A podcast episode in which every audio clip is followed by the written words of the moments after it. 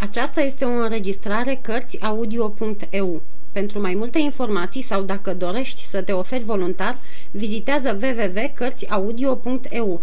Toate înregistrările Cărțiaudio.eu sunt de domeniu public. Capitolul 32 Goana după comoară Glasul din pădure Zdruncinul nervos, plicinuit de această alarmă, pe de o parte, pe de altă parte nevoia lui Silver și a bolnavilor de a se odihni, i-au făcut să se așeze jos de cum au răzbit la sprânceana urcușului. Platoul fiind cam a plecat spre vest, din locul de unde ne oprisem, privirea îmbrățișa într-o parte și alta o largă întindere. În fața noastră, peste creștetul copacilor, vedeam marginea pădurii, cu țărmul dantelat de spumă. Îndărât, zăream la picioarele noastre nu numai golful de ancorare și insula scheletului, ci, dincolo de pintenul promontoriului, dincolo de câmpiile răsăritene și o nemărginită suprafață de mare desfășurată spre est. Deasupra noastră se ridica drept în sus piscul oceanului, punctat aici cu pin singurateci, colo cu hăuri negre. Nu se auzea alt zgomot decât vuietul îndepărtat al valurilor, spărgându-se din toate părțile de stâncile falezei și băzâitul nenumăratelor gângănii din tufișuri. Niciun om, nici o pânză de pe mare. Nemărginirea priveliștei sporea și mai mult simțământul singurătății. Stând jos, Silver cerceta cu busola anumite poziții geografice. Uite cei trei copaci înalți, cam pe aceeași linie cu insula scheletului, spuse el. Grumazul oceanului trebuie să fie, bănu- bănuiesc, steiul acela nu prea înalt de colo. E un joc de copil să dezlege acum cimilitura. Zău că aș îmbuca ceva mai întâi. Eu unul nu zgrăbit la mâncare, mormăi Morgan. Tot cu gândul la Flint, firar al dracului de gând, mi-a pierit foamea. Ehei, zibo, dar proste că-i mort, spuse Silver. Pocit mai era ucigăltoaca, strigă un al treilea pirat scuturat de un fior. Și fața aceea vânătă, brrr. Romul i-a venit de hac, adăugă Morgan.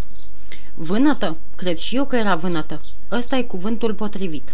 De când descoperiseră scheletul, de a cărui amintire nu se puteau descotorosi, vorbeau din ce în ce mai încet, încât taifasul lor abia dacă tulbura liniștea pădurii.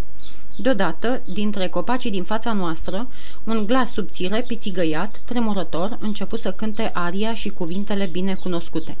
15 inși pe lada lui, iohoho și o sticlă de rachiu. Niciodată n-am văzut oameni mai înspăimântați decât pirații ăștia acum. De pe toate cele șase chipuri rumenea la pierica prin farmec. Unii săriră în picioare, ceilalți se încleșteară unul de altul. Morgan se tăra pe pământ. Ăsta-i flint pe top, strigă Mary. Cântecul încetă, tot așa de neașteptat cum începuse, curmat la mijlocul unei note, s-ar zice, ca și cum cineva ar fi pus mâna pe gura celui ce cânta. Venind de la o distanță atât de mare, în amiaza însorită, prin frunzișul des al copacilor, cântecul mi s-a părut dulce și melodios. În schimb, asupra însoțitorilor mei, efectul a fost cu totul ciudat. Haideți, spuse Silver, căznindu-se să scoată o vorbă printre buzele lui plumburii, eu nu înghit asta. Ridicați-vă și să judecăm o lecuță. Moft, ispravă de poznaș. Nu știu al cui o fi glasul, dar e sigur al cuiva care a vrut să petreacă pe socoteala noastră. E glasul unui om în carne și oase, puteți să mă credeți. Pe măsură ce vorbea, îi venea inima la loc și totodată și rumeneala în obraj. Și iată, tocmai când ceilalți începeau să-și plece urechea la îmbărbătările lui și să-și mai vină în fire, glasul se auzi din nou, de asta dată nu cântând, ci hăulind o chemare înnăbușită de depărtare, care trezea din prăpăstile oceanului ecouri și mai înnăbușite. Derby Megrau, scâncea tânguitor glasul. Derby Megrau, Derby Megrau, mereu și mereu și mereu, apoi ceva mai tare și cu o înjurătură pe care mai bine nu o spun. Adun dărătromul Derby. Pirații cu ochii holbați stăteau pironiți în pământ de parcă prinseseră rădăcini. Mult după ce glasul amuțise, ei continuau să stea nemișcați, fără grai și înțepeniți de groază. Acum m-am lămurit, șopti gâfâind unul din ei. Hai să tulim. Astea au fost ultimele lui cuvinte, gemu încetișor Morgan, ultimele cuvinte rostite pe coverta lumii astea. Dick scoase Evanghelia și început să citească cu înfrigurare rugăciuni. El avusese parte de o creștere aleasă înainte de a lua drumul mării și de a nimeri printre pramatiile astea. Numai Silver nu se lăsa biruit. Auzeam cum îi clănțene dinții, dar nu se dădea învins. Nimeni în insula asta n-a auzit vreodată de derby, murmură el. Nimeni, afară de noi ăștia care suntem aici. Apoi, făcând o mare sforțare, Băieți, începu el, am venit aici ca să ridicăm marfa aia și n-am să mă las împiedicat nici de om, nici de diavol. Nu mi-a fost frică de Flint, nici când era viu, și nu mi-e frică să-l privesc în față nici acum, când e mort. 700 de mii de lire ne așteaptă la mai puțin de un sfert de milă de aici. Când s-a mai pomenit un cavaler al norocului să întoarcă pupa la atâția galbeni din pricina unui bețivan de marinar bătrân cu nas vânăt și mort pe deasupra? Dar niciun semn nu vădea că vorbele lui deșteptaseră în oameni curajul. Din potrivă, necuviința limbajului nu făcu decât să sporească groaza. Leagă barca, John," spuse Mary. Nu supăra o stafie." Ceilalți erau prea înspăimântați ca să poată scoate o vorbă. Ar fi rupt-o la fugă cu tot din adinsul, dacă ar fi îndrăznit. Însă frica îi ținea pe toți strânși grămadă și îi lega de John, ca și cum inimoșia lui le-ar fi fost o crotire. Cât despre el, izbutise să-și, frângă, să-și înfrângă slăbiciunea. Stafie? Mă rog, se poate, spuse el. Însă e ceva în bazaconia asta care bate la ochi. Ecoul bunăoară. Văzuta vreodată cineva stafie cu umbră? Atunci de ce ar trebui ecou? Aș vrea să știu. Așa ceva nu-i deloc firesc. Pilduirea lui mi se păru destul de searbădă, însă de la superstițioși te poți aștepta la orice și, spre marea mea mirare, George Mary fu cel din tâi care îi dădu dreptate. Ai dreptate, spuse el. Ce să zic, ai cap, nu glumă, John. Haideți, fraților, scuturați-vă. Echipajul ăsta cred că, că am luat o razna. Acum, când mă gândesc mai bine, parcă tot glasul lui Flint era, numai că, la urma urmei, nu era așa de semeț ca al lui. Mai curând aducea cu glasul altcuiva. Semăna cu al lui Ben Gunn. Cu al lui Ben Gunn mii de draci, răgni Silver. Așa-i? Ai nimerit-o?" strigă Morgan, ridicându-se iute în genunchi. E glasul lui Ben Gunn. Și ce am dres cu asta?" întrebă Dick. Ben Gunn nu poate să fie aici în carne și oase, cum nu poate fi nici Flint. Observația a fost primită cu dispreț de camarazii mai bătrâni. Lasă, nimeni nu-și bate capul cu Ben Gunn, strigă Mary. Mort sau viu, nimeni nu-și bate capul cu el. Era nemaipomenit să-i vezi reînsuflețindu-se, să vezi cum fețele lor își recapătă culoarea naturală. Curând prinseră glas și se puseră pe taifas, oprindu-se în răstimpul să tragă cu urechea.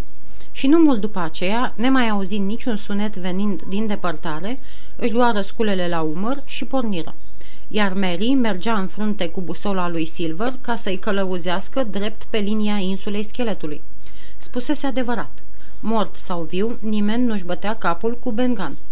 Numai Dick ținea strâns Evanghelia și mergea aruncând în jur priviri speriate. Dar nu găsea la nimeni niciun pic de simpatie ori înțelegere, iar Silver râdea chiar de îngrijorările lui.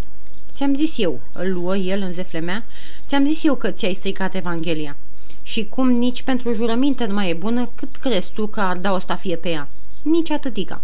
Și porni din degetele lui groase, oprindu-se o clipă sprijinit în cârcă. Dar pe Dick nu-l mai ajutau mângâierile. Într-adevăr, după toate semnele, băiatul era bolnav. Grăbite de căldură, de oboseală și de zguduirea spaimei, frigurile prevestite de doctorul Livsi creșteau și îl încingeau văzând cu ochii. Era plăcut de mers sus pe creastă, pe terenul acesta deschis. Drumul nostru se povârnea puțin, căci, cum am spus, platoul era plecat spre vest.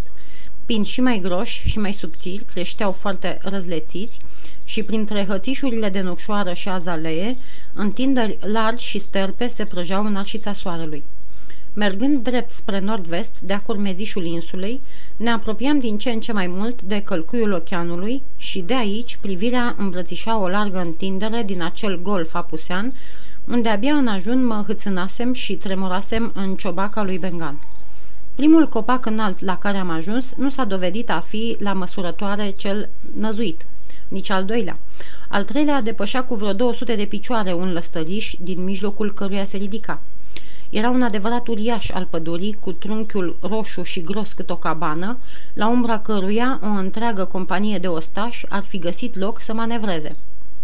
Putea fi văzut de departe din largul mării și de la est și de la vest și ar fi meritat să fie trecut pe hartă ca semn de orientare. Dar nu mărimea lui impresiona pe tovarășii mei, ci gândul că 700 de mii de galbeni erau îngropați undeva sub umbra lui imensă. Pe când se apropiau de copac, acest jind al aurului mistuia toate spaimele lor dinainte. Ochii le ardeau în orbite. Piciorul devenise mai sprintent și mai ușor.